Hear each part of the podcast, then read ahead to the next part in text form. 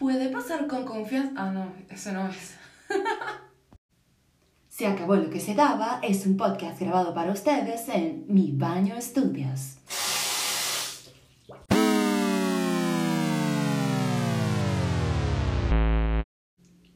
Si tú eres una persona que le encanta ayudar a otros, así como a mí me gusta, y que de pronto te encuentras desviviéndote para que otros estén bien o para que otros encuentren tu camino, quizás quieres escuchar esto, o bueno, quizás no lo quieres escuchar realmente. Pero una de las cosas más esclarecedoras que, que me ha ocurrido en, en, este, bueno, en este nuevo camino de autodescubrimiento ha sido darme cuenta que cuando yo digo, yo solo quiero que estés bien, estoy haciendo un montón de daño. ¿Por qué? Porque mi manera de ayudar a veces es quitándote el peso de encima. Uh, o quizás es sacrificando algo de mí, porque para mí por mucho tiempo sacrificar era sinónimo de amar. O era de pronto eh, aceptar ciertos tratos para evitar conflictos porque yo quiero que esta persona esté bien, porque yo tengo mayores capacidades para estar bien que esta otra persona. Entonces yo voy a minimizar mis molestias para que esta persona tenga un ambiente en paz en el cual pueda estar bien. Y si esta persona está bien, yo estoy bien. y, y, es muy raro porque en algún momento eh, escuché a... Hay, un, un maestro, un grupo de maestros dentro de una sola persona. Eh, se llama Abraham Hicks, si, si la quieren ir a buscar a esta persona. Y, y dijo en algún momento algo que me, me hizo clic, me hizo clic de una, que era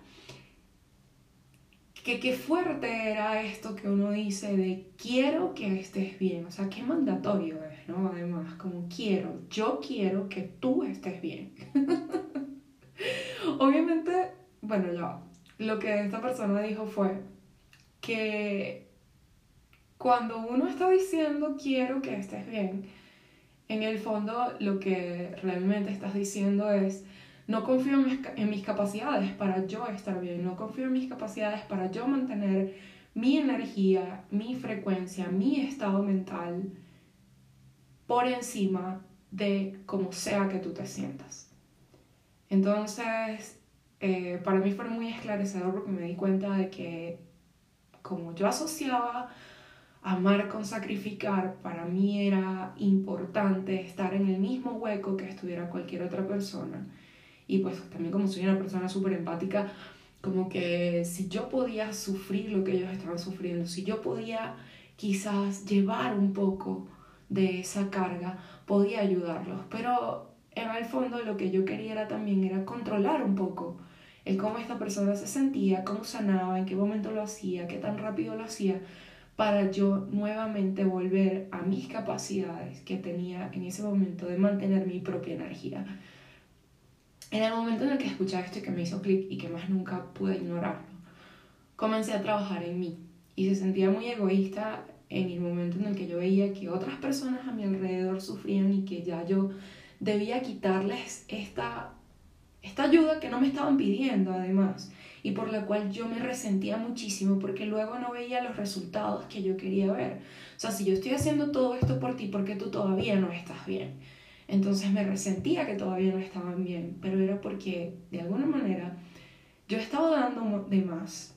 Y no solamente eso, sino que me dejaba yo alterar por cómo las personas a las que amo, que obviamente no quiero que sufran y que obviamente me encanta verlas bien, yo sentía que me hacían. Entonces, trabajar en cómo me siento yo independientemente de cómo se sienten los demás, trabajar en maneras de, de, copar con cómo los demás se sienten y yo mantener mi energía y desde la buena energía decirles, vente para este lado conmigo, vente al lado de, de la energía bonita, chévere, feliz, motivada, no sé qué, en vez de yo ir hacia el hueco de la, de, de la depresión y de la ansiedad para tratar de salvarlos, para tratar de...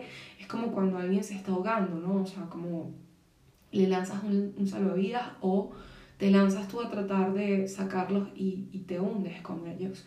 Entonces, cuando yo me di cuenta de que sí, me encanta verte bien, pero no va a ser a costa de que yo no me sienta bien, fue el momento también de retornarles a ellos su capacidad, control sobre su vida, eh, amor realmente incondicional, porque ya yo no, si te ayudo, si estoy contigo, si permanezco cada día conscientemente manteniendo mi relación contigo, no es a cambio de que te sientas bien, porque yo quiero que estés bien. Atención, se ha determinado que escuchar este podcast no es válido como una sesión de terapia. Ve a terapia, mamá.